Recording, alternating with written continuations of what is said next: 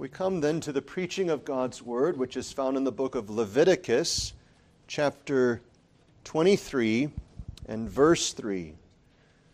Now, we come here and we fully acknowledge that the book of Leviticus is full of ceremonial issues. And so, even in the verses surrounding the one we'll consider, there are old covenant ceremonies which have since been fulfilled in such a way as to be set aside.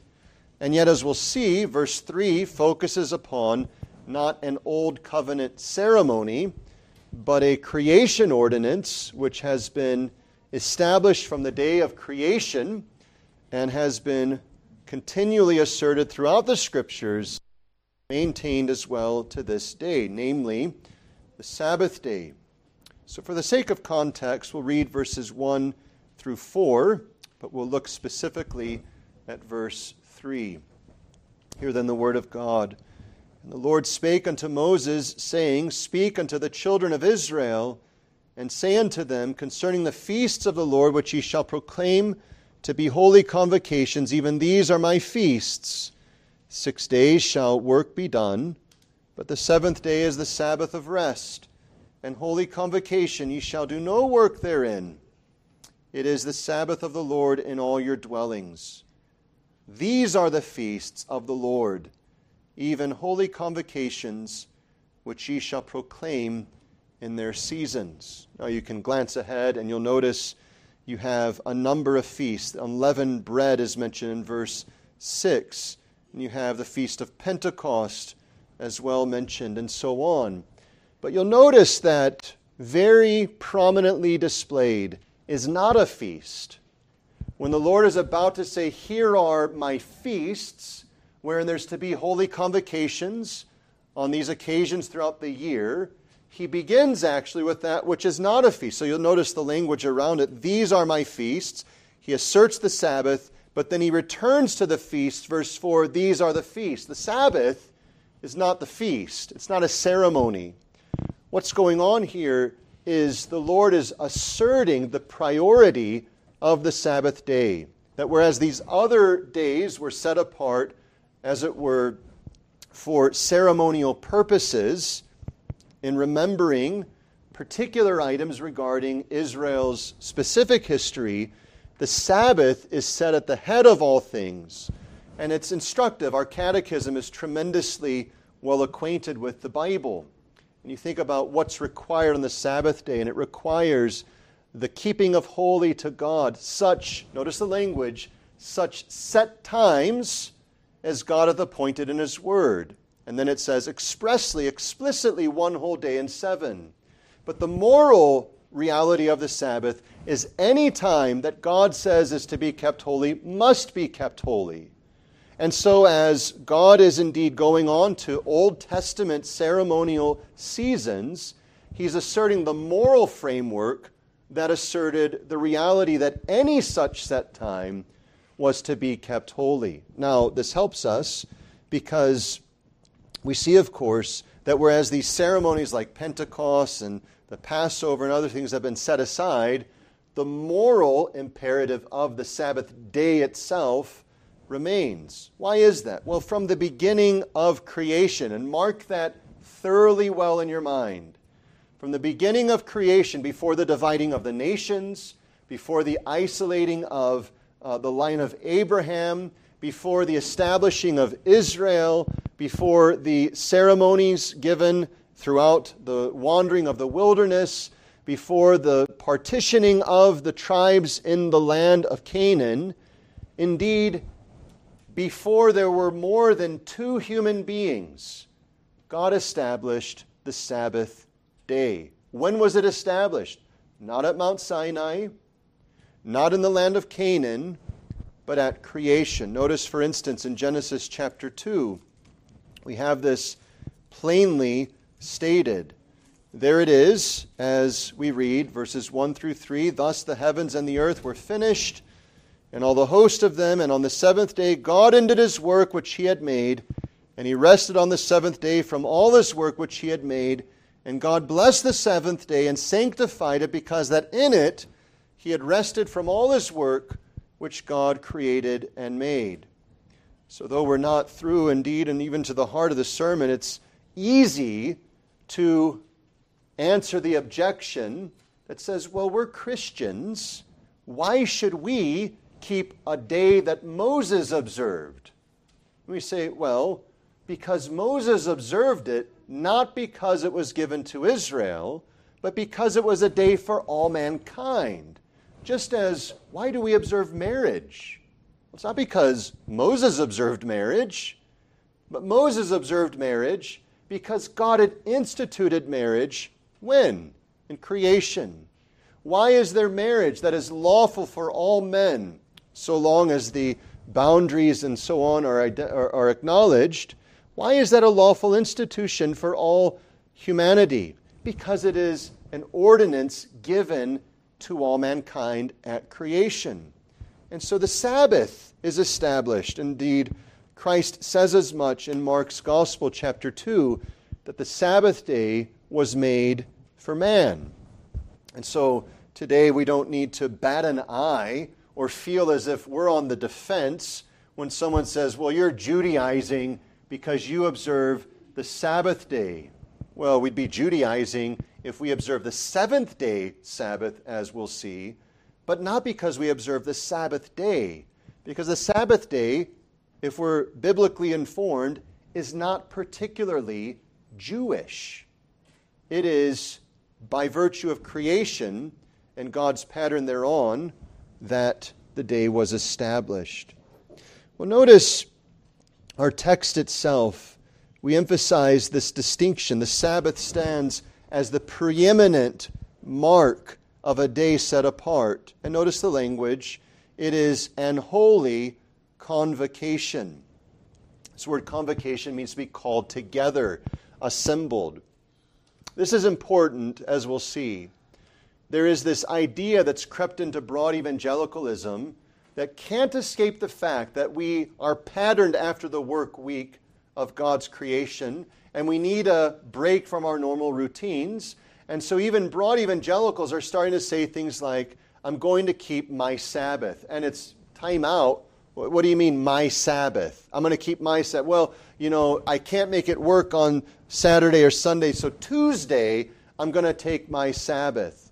Well, notice here, and as we'll see elsewhere, it's not our Sabbath, it's God's. Notice it's the Sabbath of the Lord, and it's an holy convocation. It's not a private matter, though there are private engagements. It is a public gathering together for a holy purpose of worshiping God. Fundamentally, the Sabbath is not about physical rest. It's a perversion of the Sabbath day to make it preeminently about a day off. In fact, as we'll see, the reason for the day off of work is for a day on of worship. It's a day of a holy convocation. Notice it is to be in all your dwellings. It's to be universally acknowledged and observed, which also reminds us that whereas it is a day of holy convocation gathering together, it's also to be observed in our homes. So this is helpful because what God is getting at is it's not just a day for public worship on this moment, this appointed hour when the church gathers, but it is to be observed in our dwellings as well. We're to maintain an observation of this being a holy day. So, what we wish to consider is how the Lord has established this one day in seven to be set apart for a holy rest on which we are to gather to worship Him. Now, the reason we do this is because in the Lord's providence, we've recently observed a change of schedule. So we've gone, as you well know, from the hours that we used to have to now 11 and 3, and there's been a purpose in that to help families that live distant to be together. Why is that a priority for us? It's because it's a priority for God. It's a priority that God has given that we would gather to worship Him. In other words, as we learn from the Scriptures, it's not an optional thing for the church. Now, surely there are seasons of illness and there are seasons of persecution where we might be hindered from such things. But with those things aside, here we have a call to observe.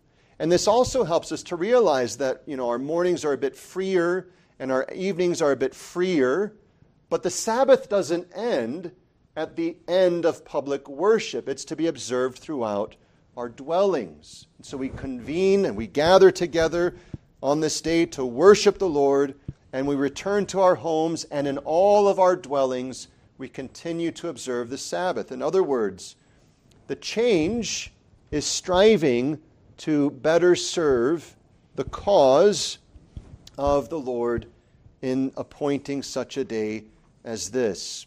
So consider three things this afternoon. Firstly, a holy day. Secondly, a holy duty. And thirdly, a holy delight. Firstly, then, a holy day.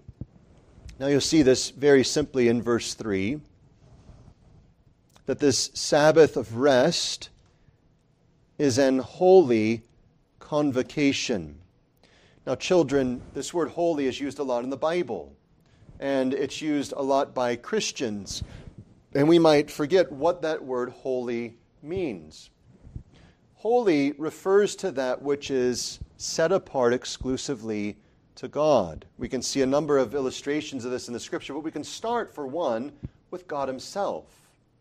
So God is most holy, thoroughly holy, perfectly holy, immeasurably holy, such that the holy prophet Isaiah, when he saw the manifestation of the holiness of God, was one who, as it were, cowered in his presence I am a man of unclean lips. When once we understand God's holiness, not that we can ever comprehend it fully, it makes us realize that everything that is not toward Him is profane and wicked. Well, that's foundational to this very notion. Notice the illustration, though, to help us understand the word of holy and holiness. Exodus chapter 29 and at verse 31. It speaks here of a number of things of the Lord and what He's uh, going on. And it speaks of sacrifices that the Lord is uh, observing. And these things are to be eaten in, verse 31, the holy place. Places today are not holy. This is referring, of course, to the tabernacle and later, which was the foundation of the temple. But it's a place for what? It's a place not for common eating, it's a place not for common activity, it's a place not for common things, even though in themselves not sinful. It's a place exclusively set apart for the purpose of God. And so Aaron and his sons shall eat the flesh of the ram and the bread that is in the basket by the door of the tabernacle of the congregation and so on. Notice verse 33 But a stranger shall not eat thereof because they are holy. You see, it's set apart exclusively to the cause of God. Notice verse 37 Seven days thou shalt make an atonement for the altar and sanctify it, a word related to holy, and it shall be an altar most holy. Whatsoever toucheth the altar shall be holy, it's set apart unto God. You can think as well of the various tools and instruments that were used around the ceremonies of the Old Testament. They were consecrated away from a common use to a holy use. Well, this is what's going on with the Sabbath day. Notice again in the book of Genesis the language that's going on. The seventh day is a common day, meaning it's 24 hours, just as the other days are. But what happens? Well, notice it says that God blessed the seventh day and what? Sanctified it. He set it apart from a common use to a holy use. Now, look at the commandment in Exodus chapter 20, and you'll see this quite plainly then. Exodus 20, and there at verse 8. Remember the Sabbath day to what? To keep it holy. It's a day that is set apart. It's not something that we make holy. It's something that we guard and observe as already holy. And it's founded, of course, upon the Lord's work. Notice the end of verse 11. Wherefore the Lord blessed the Sabbath day and what? Hallowed it, sanctified it, made it holy. When did he do that? Not at Mount Sinai, not at Moses' calling, not even at Abraham's calling or covenant, but at creation. Now, this raises the question, of course what is the purpose then of the day? The purpose of the day is fundamentally and preeminently for the conscious and deliberate service of Jehovah. It's a day of worship, a holy convocation, both publicly as the people assemble, and you see this in the practice of Christ and the apostles. They assemble together to worship God. So before the transition from seventh to first, this is happening every Sabbath day at the synagogue. Christ is one commending that. But you see it as well, as we'll see briefly with the little snippets, that once the transition takes place of seventh to first day, the church continues to gather for a holy convocation on the Sabbath day, now the first day, which is helpful. So, this is something we need to remember. There are obvious natural arguments for the observing of a break from the work week.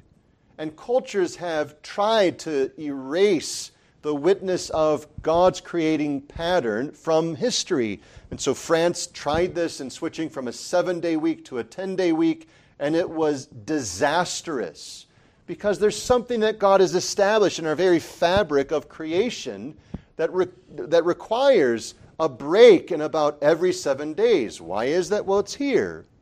And there are all sorts of studies that have demonstrated the same, from animals needing breaks to we needing breaks. And even as mentioned, there was a sports study done about sports scientists who have studied productivity of athletes who, who play games and practice you know, days on end. And amazingly, the study came from no Christian, no interest in God, and said, We see productivity drop if they're going on beyond six days. And so we need to incorporate breaks on this kind of pattern. And we want to scream at the radio, we want to scream at these people and say, all of this is basic, fundamental to humanity. And it's there stipulated in the scriptures. But though that's true, notice this it's not a day for napping. I don't mean that you can't nap or take a nap on the day, but this is the point. It's not a day for simple physical cessation. It's rather a day where we set aside our work and recreation for the engagement of our soul with the Lord in worship, public and private. So, certainly, our bodies may be absolutely taxed, and we need a 20, 30 minute nap to sort of re energize and so on on this day. But what's the purpose of that break? The purpose is so that we can be engaged for the worship of God, both publicly and in our homes and so on. So the whole orientation of the day is that we're set apart unto the Lord. But this holy day, which is it? There's zero debate that throughout the Old Testament it is the seventh day of the week. It's so basic and fundamentally clear. I know of no one who disputes that. But of course, in our day, we have Seventh day Adventists, right? You see their so called churches, and they say, listen, we need to keep the Sabbath. They're right about that, but we need to keep it on the seventh day because God says so in His Bible. Here's the problem He did say so, but then He patterned for us and approved for us the transition from the seventh to the first day. When and where and how? Well, we read John chapter 20, which is the foundation for it all. And notice what's going on.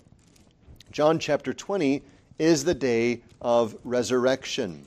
So Christ appears, interestingly, to his gathered people. And he arose on that day. Here's the foundation. He arose from his day. Now, children, think of this for a moment. Christ himself humbled himself and then Christ was exalted. Remember this? Our catechism speaks of it, the Bible's plain on it. You know, there are steps of his humiliation, and we finally see him buried. Remember that? Although he cries out on the cross, It is finished, and he commits his soul, his human soul, unto his Father in heaven. He yields up the ghost, he dies, and his body is now lifeless. He's still in the state of humiliation, and he's buried in the tomb for the course of three days. And which day does he come out of the tomb? Where begins his exaltation? It's on the first day of the week. Notice the first day of the week, verse 1 of John 20. When it was yet dark, what happens? Mary comes and the stone is rolled away. We've read this all, you're well aware, and it's quite plain. And then what happens? Well, as we saw, notice in verse 19, then the same day at evening, lest we are confused as to which day that is, being the first day of the week, when the doors were shut, where the disciples were assembled for the fear of the Jews, came Jesus and stood in the midst, and saith unto them, Peace be unto you, and so on. Then what happens?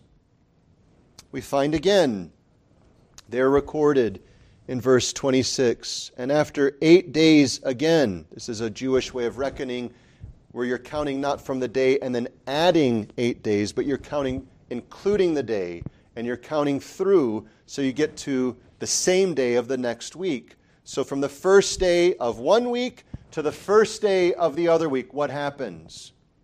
Once again, Jesus stood in the midst and said, Peace be unto you. And we say, well, that's just coincidental. And, you know, this is just something you're pointing out that's circumstantial to the point. Not so fast, because the scriptures indicate the church understood what was taking place. Why? How do we know that? We don't have time to go into all of these details, but notice, just as a few examples, what happens in the book of Acts. Well, it's interesting that when you number out from the Passover to the Pentecost, the first day of the week happens to be the same day when the Spirit is poured out. So you have Christ appearing on the first day, and what's happening on Pentecost? The church is gathered together and worshiping God. The Spirit's poured out at Pentecost, which was the first day of the week, given the reckoning of days. And then what happens? Well, there are many other examples, but notice in Acts chapter 20 and at verse 7 and upon the first day of the week, notice this language, when the disciples came together to break bread, Paul what? Preached unto them. This is now habitual. They've observed it. They say, it's the first day of the week. What are we supposed to do? We're supposed to gather together.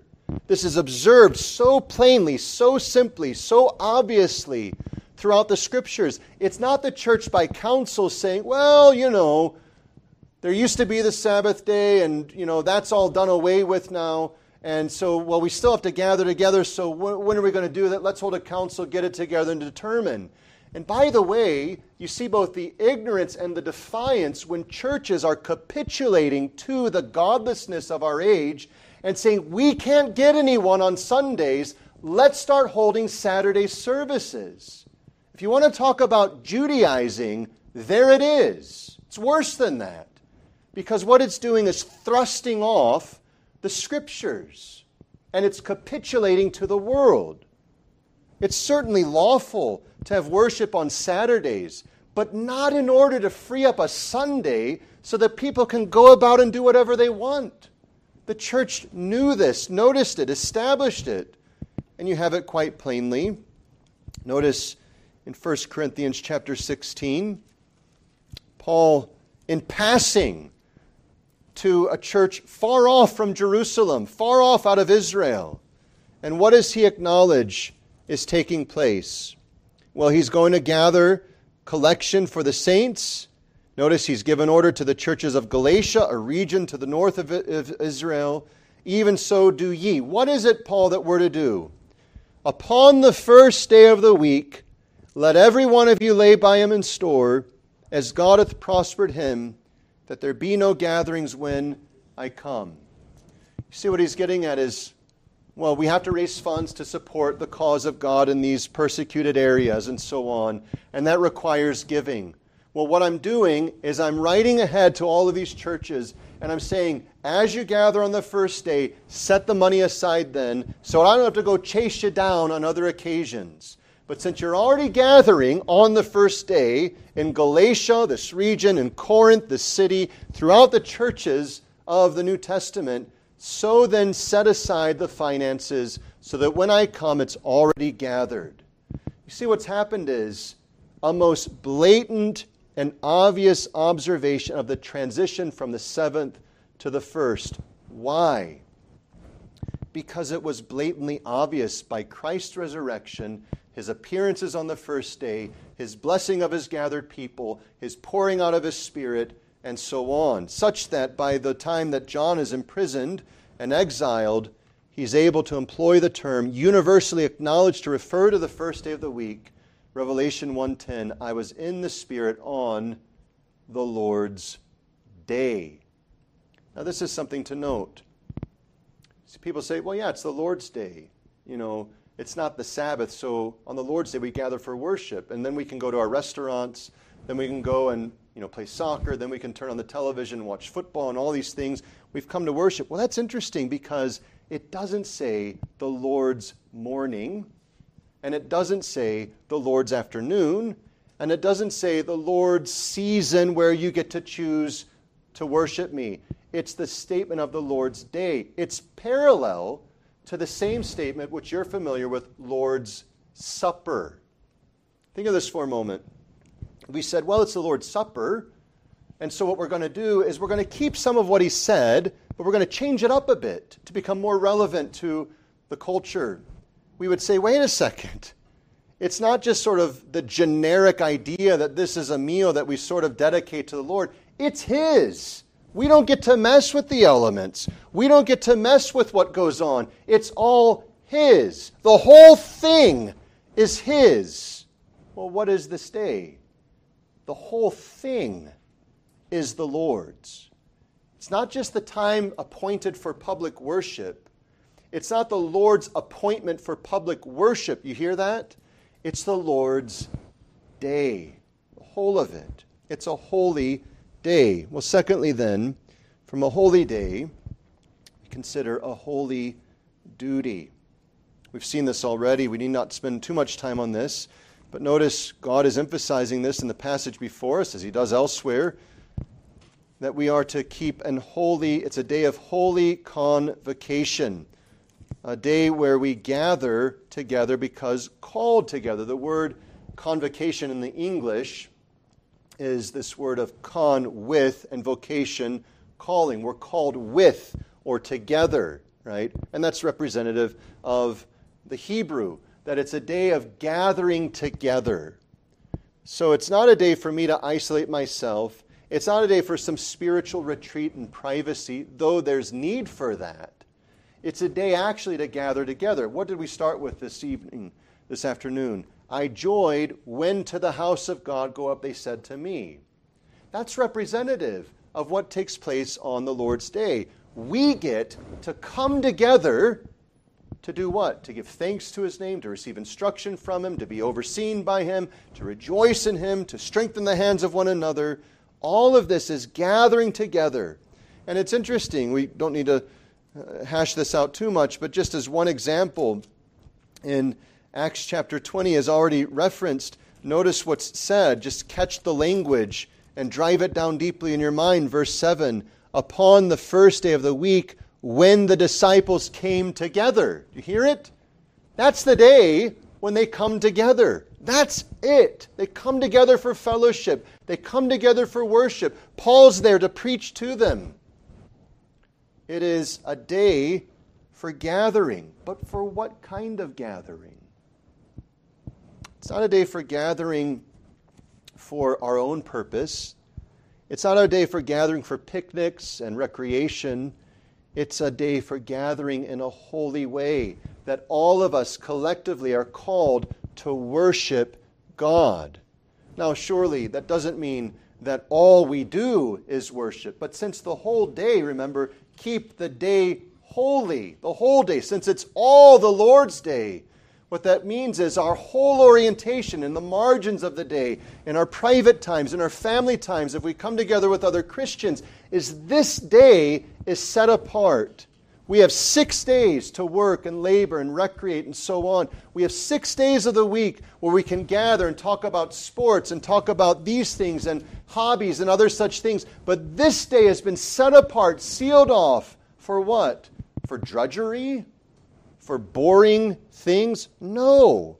For the best thing there is to worship God, to serve one another in the things of Christ to bear with one another's burdens and pray, to encourage and strengthen the hands of one another, to give ourselves in the holy fellowship of the saints united in Christ. Now, surely this doesn't mean that we don't ask, How's work going? But we're not asking to be caught up on projects, you understand? We're not asking because we want to know what's the latest and greatest just to sort of have respectable gossip. We're asking in order so that we can rejoice with mercies given and pray for needs that are before us. How's school going? We ask students. But we're not asking that because we want to know the fine points of geometry or where they are here or there, but rather to say, what can I be doing to support you before the throne of grace? How can I be of help to you? Or if we go to someone and say, How's it going for you? And it's more than just a you know, surface level greeting, and then they say, You know what, I'm struggling. Well, it's not just that we want to hear what their struggle is, we want to come alongside of them to help encourage them in the things of the Lord. This is why in our meals we're striving to bring ourselves together around those things. This is why with the children we're striving to teach them and help them understand these things. So, whereas they have a penchant for talking about all sorts of things, by the way, which we do too, we're teaching them to be brought back to the things of true value, true worth, and so on. At the end of our lives as parents, as grandparents, as friends, and so on, we will not say, you know what? I think I spent too much time talking about the main things. If we have any ability to reflect, we'll say, you know, I spoke too little of it. How good of God to give us a whole day where he's saying, Don't worry about other things. Set all aside so that you can talk about the main things. It's truly what fathers and mothers and friends and others who are Christians want. They want more time about the main things. We want more time for prayer, don't we? We want more time in God's Word, don't we? We want more times to talk with our spouse about spiritual things, to reach out to Christian friends and talk about the things of Christ. And yet, though our weeks are often full so that we can't manage it as we would, God says, Here's what I'll do I'll give you a whole day where that's what you get to do. But be sure it is a duty. Remember the Sabbath day to keep it holy. We'll get to the fact of it being a delight, but these are not at odds. The duty is to be a delight, and we're to be delighted in the observing of the duty. It doesn't come to us and say, well, if you're feeling up to it, you know, go ahead and invest your soul. No, it comes to us, whether we feel like it or not, and it says, This is the Sabbath day, keep it holy. It's interesting, the language of the commandment tells us to remember the Sabbath day, doesn't it? Which implies, at least, that we often struggle with it. We get through our long work week, and Saturday's there. Perhaps we take a break from our normal work and we sort of relax a bit, and then it's. Oh, tomorrow is the Lord's day. We're to remember it. And if to remember it, well, then we need to give ourselves to that which will help us to keep it holy. What is this day for? Well, it's intriguing. We'll sing from this in a moment, or rather, we won't, but we mentioned, we sang from it earlier in Psalm 92 the next time that you or I give a bad example of Sabbath drudgery, or we hear and think of it that way, or hear other people think of it that way, let's turn to the Psalms and look at Psalm 92, which is titled a psalm or song for the Sabbath day. And as you read through this psalm, you find nothing but life and joy and gladness.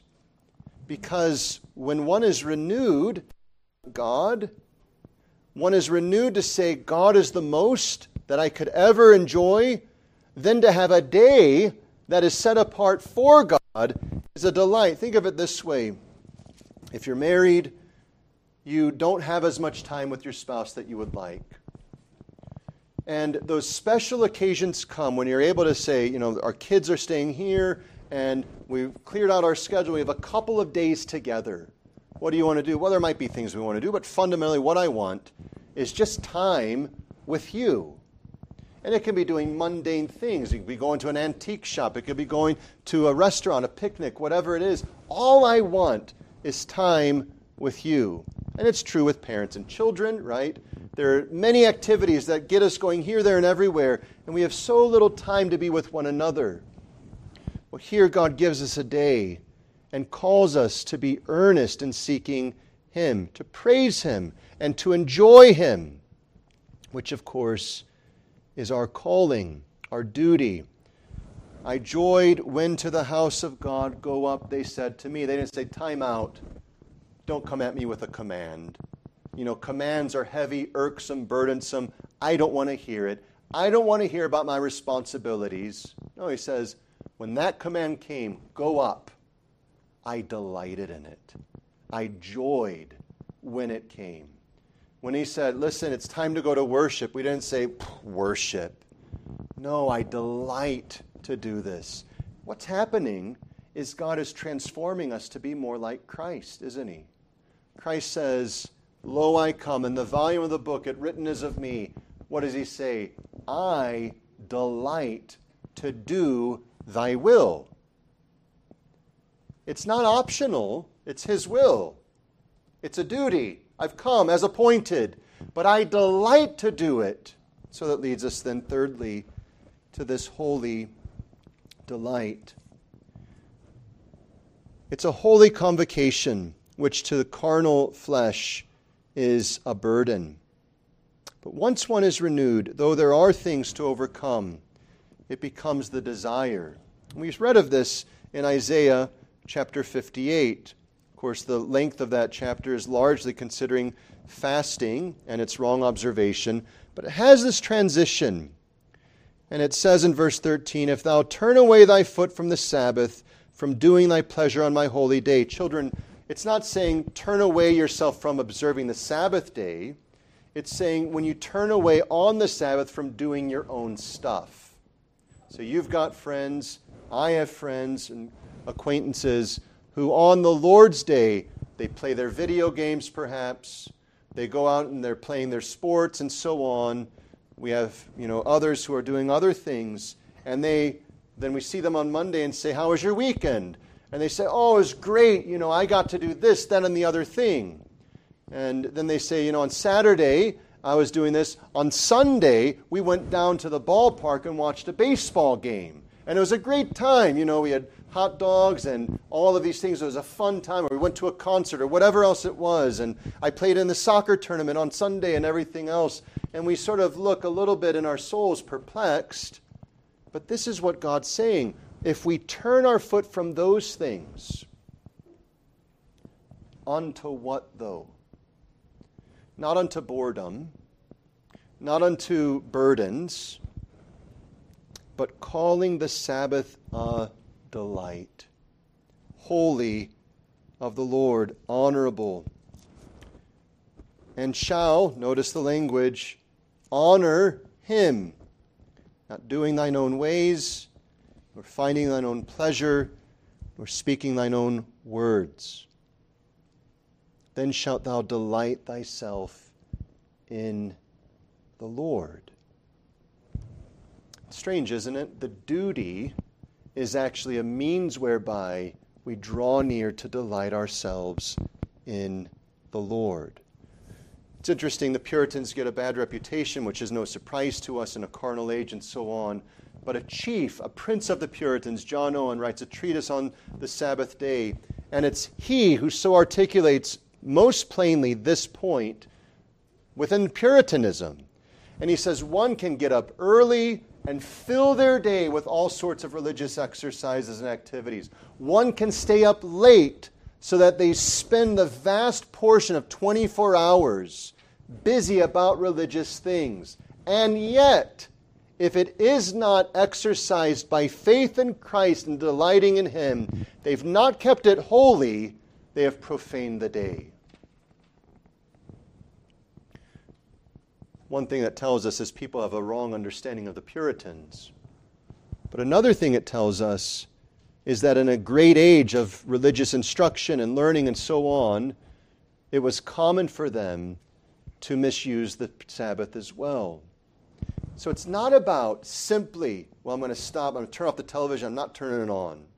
I'm going, you know, my, my day is free. The whole day is isolated from work and recreation and I'm, you know, I'm going to schedule it out. So I wake up here and I've got these things planned and these things planned, and we got church now 11 to 3, and I've got all that planned. And we get home, what are we going to do? Well, we have the food in the crock pot, so we get home, we have worship and so on, and we speak and talk and so on. My whole day now is full. And yet the question comes, but is it so that you're delighting in the Lord?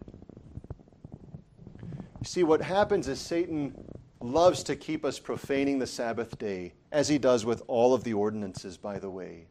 And so he's happy to keep us blind and let us do all of our pleasures on the Sabbath day, and we're none the wiser, we're quite happy, and so on. And then it, we get brought to a screeching halt. Wait a second. This commandment is in the Ten Commandments. This commandment is founded on creation. This commandment is observed in the New Testament. It's not an option, it's mandatory. So then what happens? Well, he can't stop us now from observing that difference. So then he thrusts us upon our works righteousness. And we do this and do that. Don't do that. Don't do that. We're going to do these things.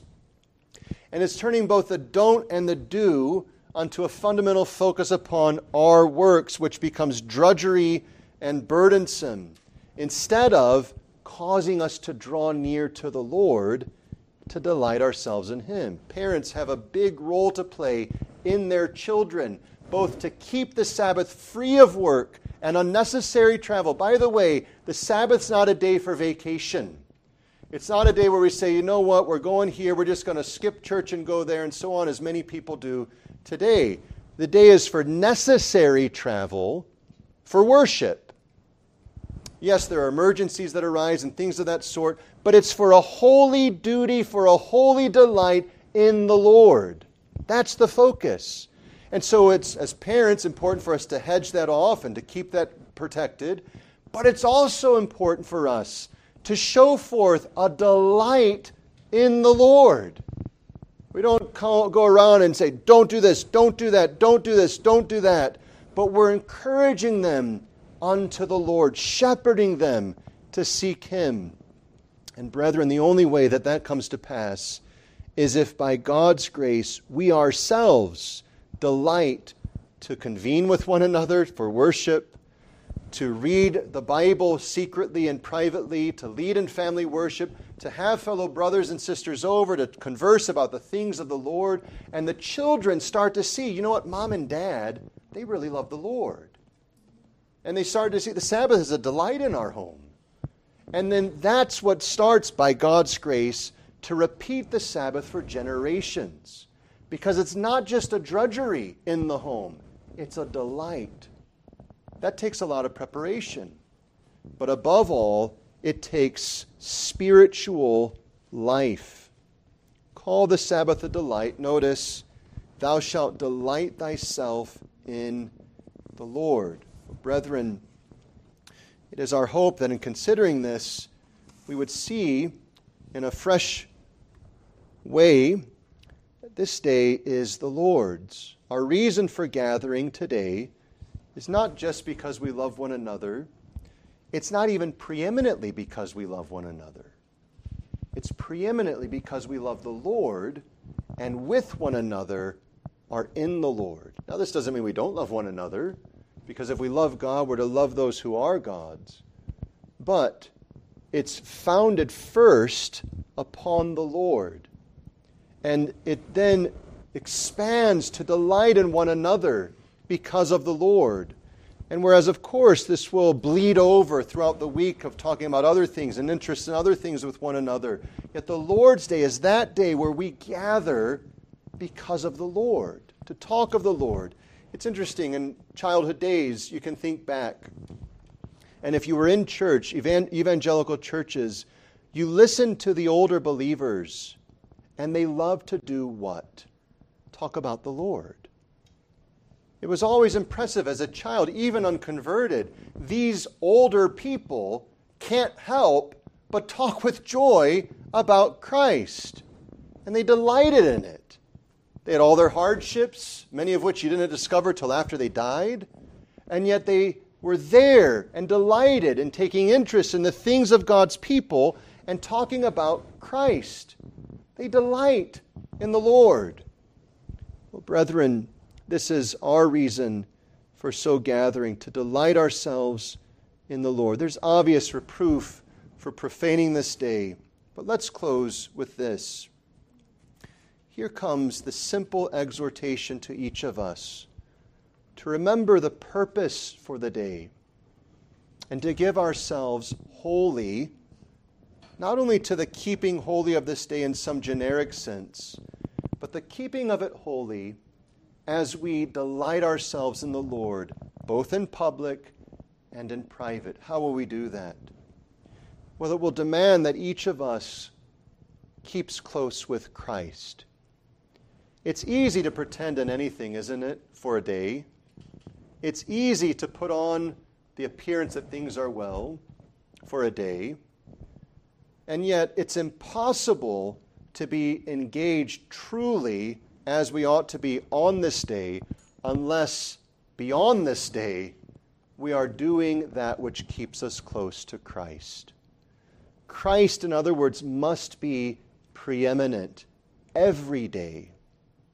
If we're going to come and serve one another, if we're going to come and say, It's my joy to gather and worship Him, then we must have a personal and real delight in Him that we're gathering to worship. We must know Him and love Him and serve Him. And so, if we're going to fulfill this calling, we must indeed delight ourselves, as Isaiah 58 says, by the way, in the Lord. That comes first.